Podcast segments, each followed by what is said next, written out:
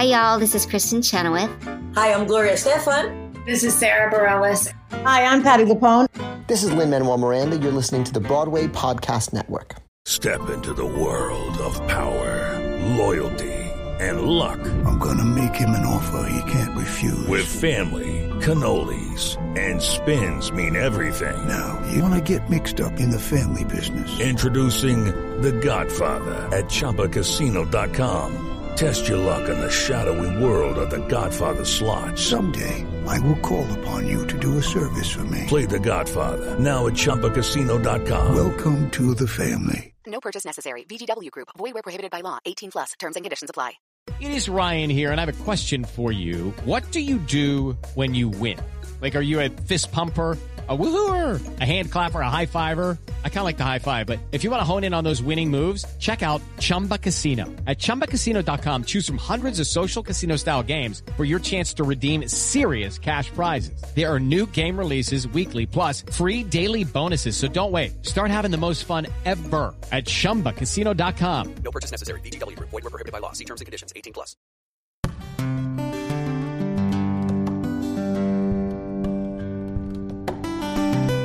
Hi, John Schwab here from Curtain Call, and welcome to episode 80 of the Curtain Call Theater Podcast, the podcast that brings you backstage as close as you possibly can be, often while the shows are happening, to meet the people that make that theater happen. It's great to have you all here, and if it's your first time, you are welcome here you're in a safe place. You can find all episodes of the Curtain Call Theater podcast on Apple Podcast, Stitcher, and other fine streaming services. So go back and fill those boots. And if you have a spare 30 seconds, rate and review this podcast to help us be more discoverable to listeners who haven't heard about us yet. And now for this week's podcast. As this episode drops on the 27th of March 2018, it is World Theater Day. And what a time it is to be part of this incredible industry. The theater is booming, guys. It's breaking records all the time for attendance numbers and box office receipts. In fact, I don't know if you know this, um, over here in the UK at least, uh, the theater brings in more in ticket sales than the Premier League does. For those listening in America, that's like the Major League Soccer League. And for those of you who don't know who soccer is, um, well, that's okay too. Uh, anyway, uh, the theater community has been my family since I left Durham University way back when with a BA honors degree in English literature, which I duly tucked away in the attic and jumped on a tour bus with Bill Kenwright's production of Elvis the Musical, my first job here. And I haven't looked back in more than 20 years. So, you know, I didn't go to drama school, uh, straight into work. Uh, and sometimes I do regret that fact, but over the last three years, I have had the absolute privilege, alongside my partner in crime at Curtain Call, Matt Humphrey, to go backstage and chat with hundreds of theatre professionals about their processes and experiences working across the UK's theatre, uh, and the UK's theatres, I should say. And um, and I, you know what? It's it's that's kind of been my drama school, uh, and it's it's been an incredible three years. And this week, I thought we could celebrate World Theater Day by bringing you some of our favorite chats. Starting way back in 2015 when we visited the company of Three Days in the Country. Now, I'd worked with Mark Gatiss prior to our visit on uh, television projects and things, but um, this was my first time getting to talk to him about the theater. Have a listen. I ask everybody just pretty much the same questions. Why theatre? Why That's uh, yeah. Why should start doing that. The, um, is this your first time at the National? Second. Yeah, on this Lyttelton stage. Second. Excellent. So, Yes. um, it's a, quite a unique. uh, Well, it's a completely unique set for the show. Um, has it challenged you in any kind of specific way, or? Um, it's been very. It's kind of strangely liberating, actually, not to have entrances. I know when we first started, it, when I come back on saying uh, when I've been to see the coachman, it's sort of something operatic about like. I enter the servants' quarters, and you actually have Yeah. to do it because Yeah. there's no door opens to announce or anything, and that's why the piano does those little keys before people come on.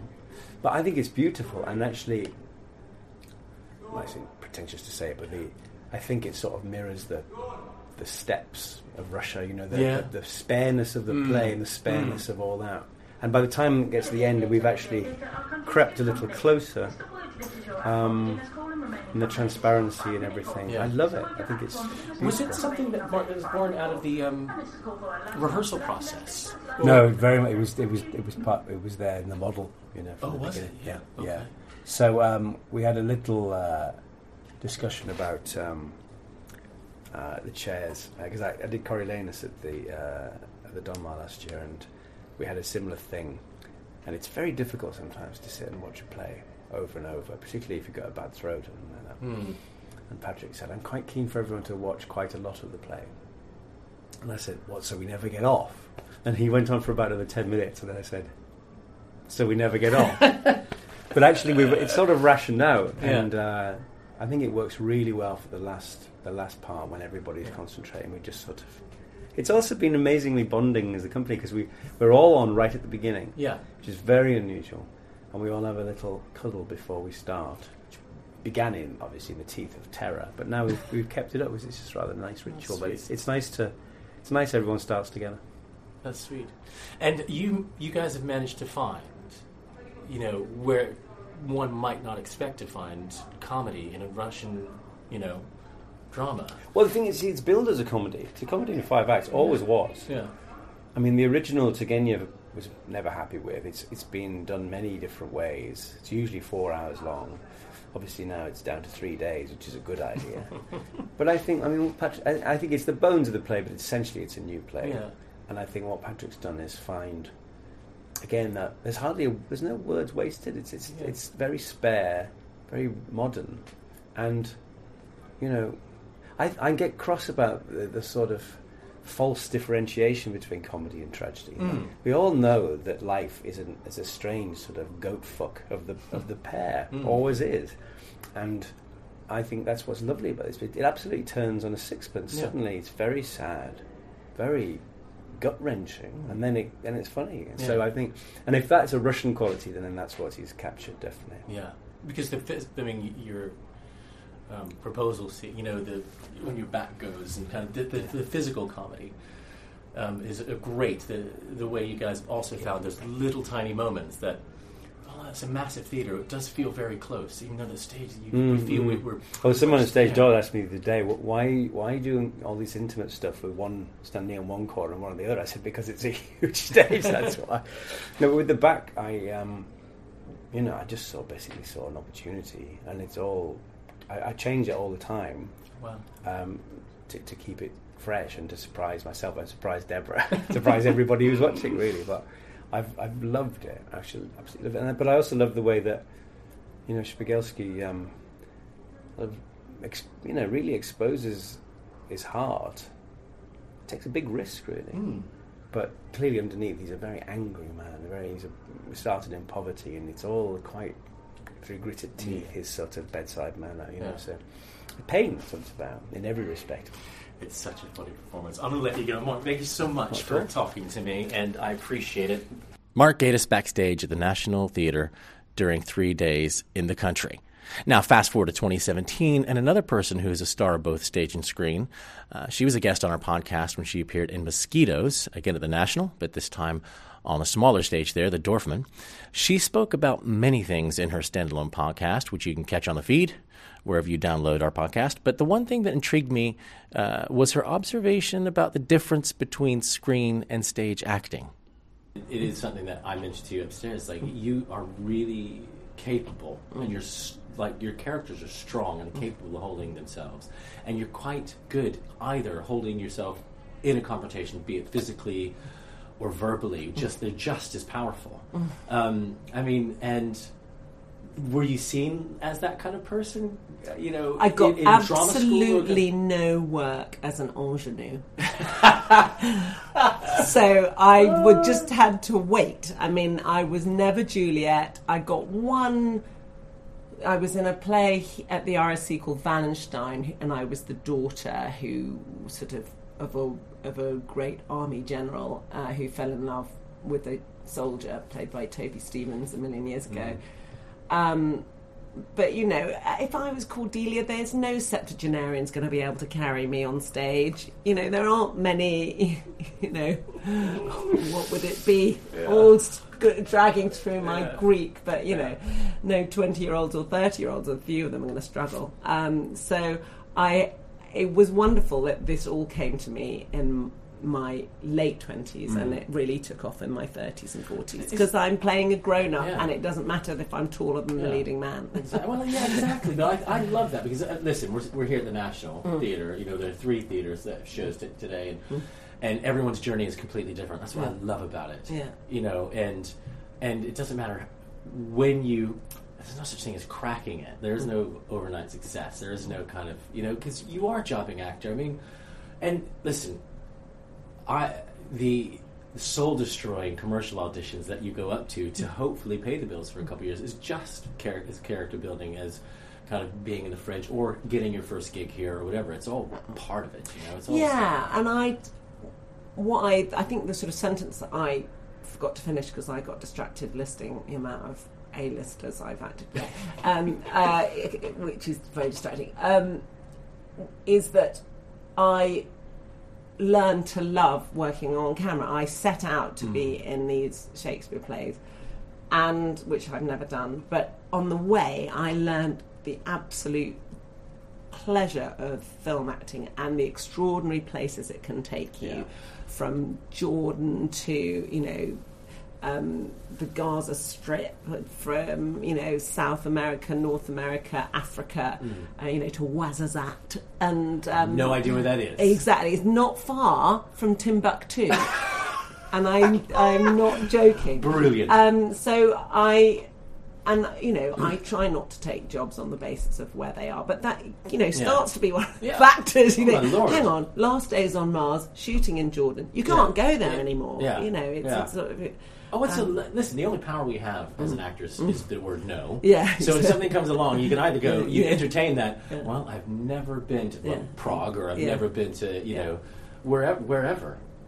And yeah, it's great. It's a, a bit of the yeah, of course. It's, And then equally fabulous was, you know, at a, a moment that could have been a lull and was a lull in filming terms. You know, Cheek by Jowl came to me, offered me one of the dream roles, so it wasn't Shakespeare, but it was the bloke next door, um, and in The Changeling, um, and to play that lead. And we were on tour and going around small towns in France. Um, and sampling the wines and food that they had in each place. And um, that brought me back to the intensity of a company feeling and and I realised that I really, really, really missed that um, sense, which, however much you learn to love the lens and the Yeah. camaraderie around the camera, it's never as intense as the sort of summer camp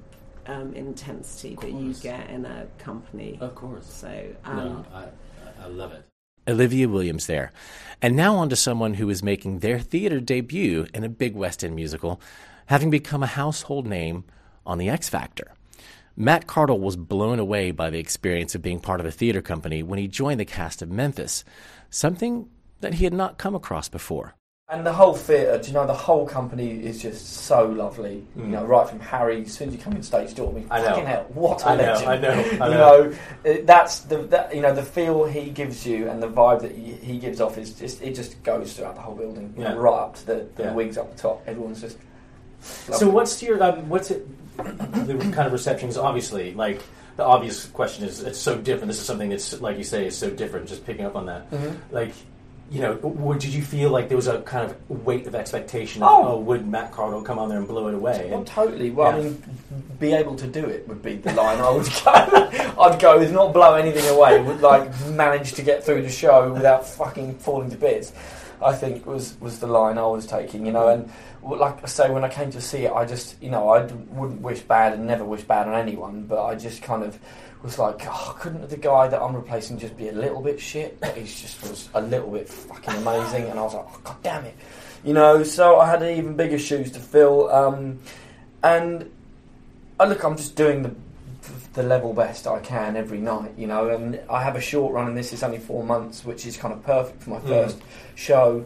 Um, and again, coming into a company that's so lovely and so tight, it's like it's strange when Killian left, coming in and being like, hey guys, like, and he was so fucking amazing. Yeah. So it was it was a huge challenge and so daunting. Well, you know, we didn't get to see him. We got to see you, and it was a great, great show, man. Like it's, it's the thing is, it's you could feel it. The audience absolutely loved, like loved it, and they Mm. got up on their feet. You know? Oh, yeah. It's- so it's, so that's you know, how, and how different. Just last last thing, how different is this from any experience like that? Just being being that performer into coming in and, and being part of like a company. You said it's a great company, but Well, you know, being a solo artist is is can be quite a lonely kind of existence. You know, you see you band when you're on tour, when you're in the studio, it's me and one other guy, or me and two other guys if I'm writing in a group. You know, um, apart from that, it's me and my manager or anyone from the label. It's like you know, it's quite solitary. Um, and then all of a sudden, I'm part of a huge team of up to what thirty people here. It's fucking wicked. Yeah. You know, and I can walk. I come in every day to. I don't call it work because I'm having fun. It's not. It's not fucking work for anyone here, apart from you know one or two people. It gets a bit worky when it gets to nine months into the same thing. I, I can imagine. But for any of the people on stage, you can't call it work. Um, uh, and it's just like, yeah, you come into the building and it's just like, hey, you know, fuck, it's too many names to, Yeah. to go through. But it's like, it's fucking brilliant. Yeah. I love it. Brilliant. Matt, thank you so much for your time, Pleasure. and have a great show. Thank you. Matt Cardle there, from recording sensation to matinee idol. One of our favorite theater experiences of our entire curtain call existence is of the play People, Places, and Things. We had the what can only be described as the immense pleasure of covering the show when it transferred from the South Bank to the Wyndham's Theater, and then again at St. Ann's Warehouse in Brooklyn, New York last December. Denise Gough won just about every award going for her portrayal of an addict struggling to get herself better. And, you know, she was so deserving of every accolade that was thrust at her. We had a chance to talk to her about returning to her character of Emma, not only in a new theater, but a new country. Have a listen. It's just. You're, this is the the third run. Three's Yes. a, three's a magic number. Magic. Because we came to see the show last night. It was unbelievable. Thank you, It was electric. And It is I magic. think. Um, well, I guess my first question is, how have you found it? Like coming to a new, not just ge- geographical place, but just a new audience. It, the audience react different for.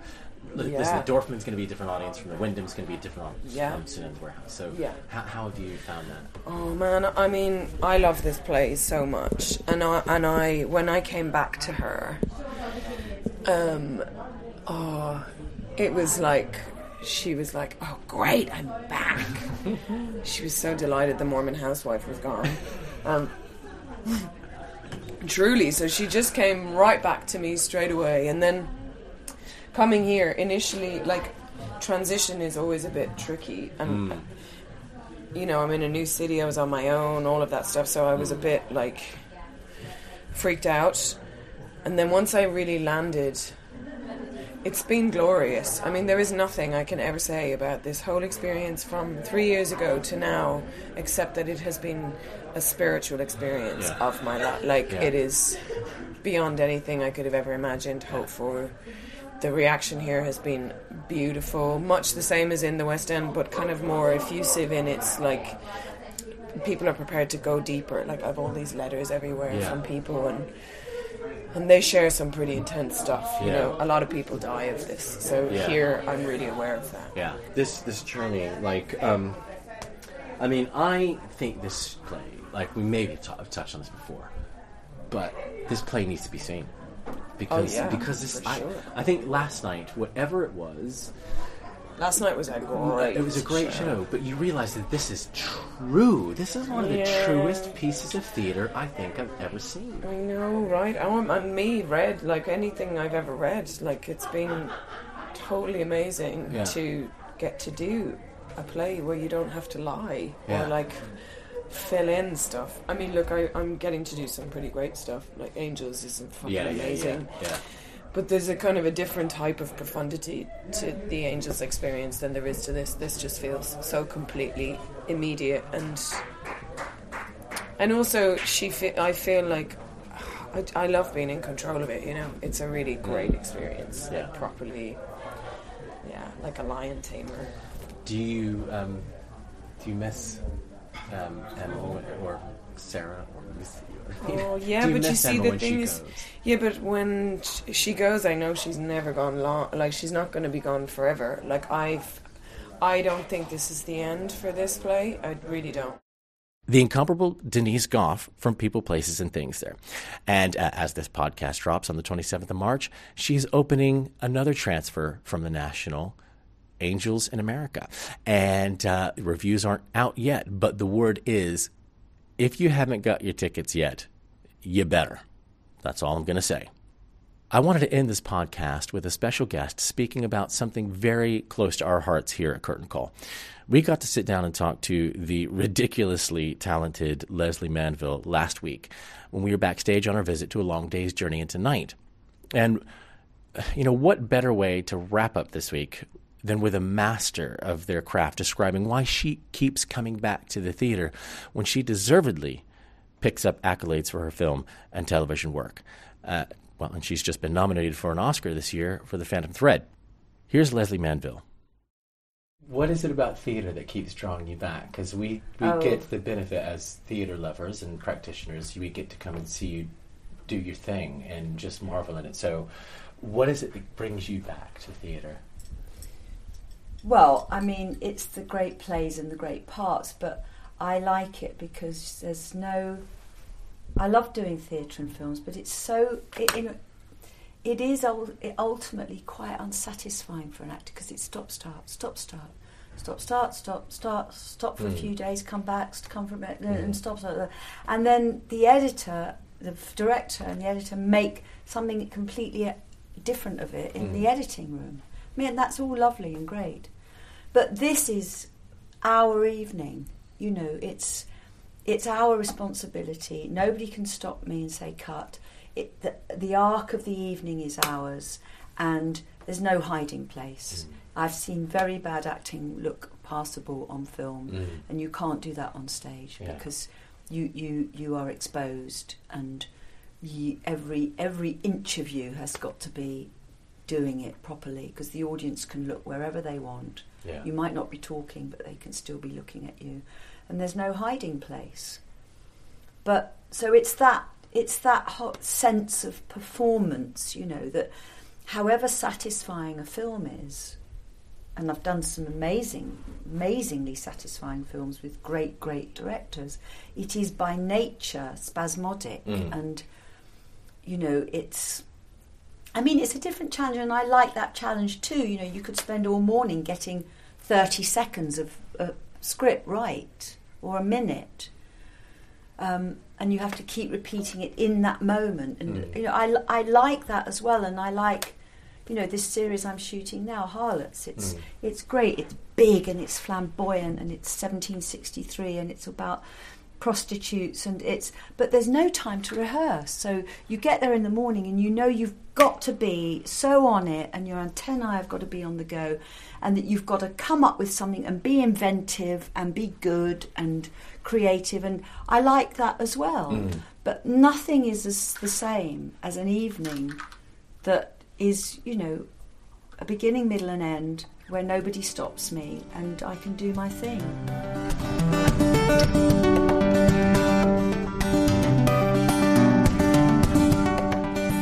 Lesley Manville talking backstage at the Wyndham's Theater about why she keeps returning to the stage. Now, before we wrap up here, if you are a theater professional, you need to head on over to curtaincallonline.com and sign up for a free profile page. All you have to do is create an account with an email address, make up a pretty cool password, and away you go. You can follow us on all the socials Twitter, Instagram, and Facebook at Curtain Call.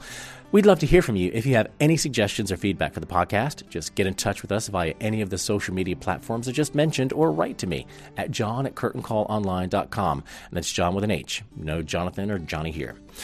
I have to end with a massive thank you to Mark Gatiss, Olivia Williams, Matt Cardle, Denise Gough, Lesley Manville, and to everyone who makes these shows and every other production happen, both on stage, backstage, in the offices, the cast recording people, every everyone. You're all brilliant. We celebrate you and everything you do to make the theater community and what it achieves such an incredible success.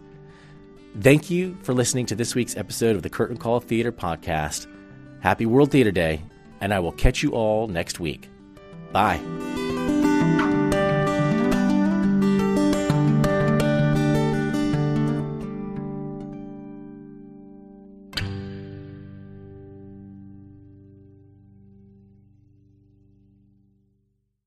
Hey, it's Leslie Odom Jr. here on the Broadway Podcast Network to tell you about the Rise Theater Directory, a program of Maestra Music. Rise is a national online resource designed to connect and empower backstage and administrative and creative theater professionals from underrepresented backgrounds.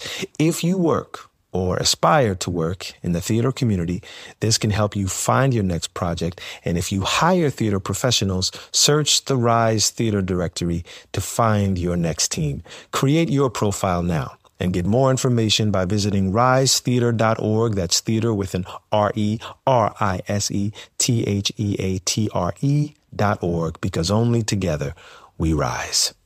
Hey guys, it is Ryan. I'm not sure if you know this about me, but I'm a bit of a fun fanatic when I can. I like to work, but I like fun too. It's a thing. And now the truth is out there. I can tell you about my favorite place to have fun. Chumba Casino. They have hundreds of social casino style games to choose from with new games released each week. You can play for free anytime, anywhere. And each day brings a new chance to collect daily bonuses. So join me in the fun. Sign up now at ChumbaCasino.com. No purchase necessary. VGW. Void were prohibited by law. See terms and conditions. 18 plus.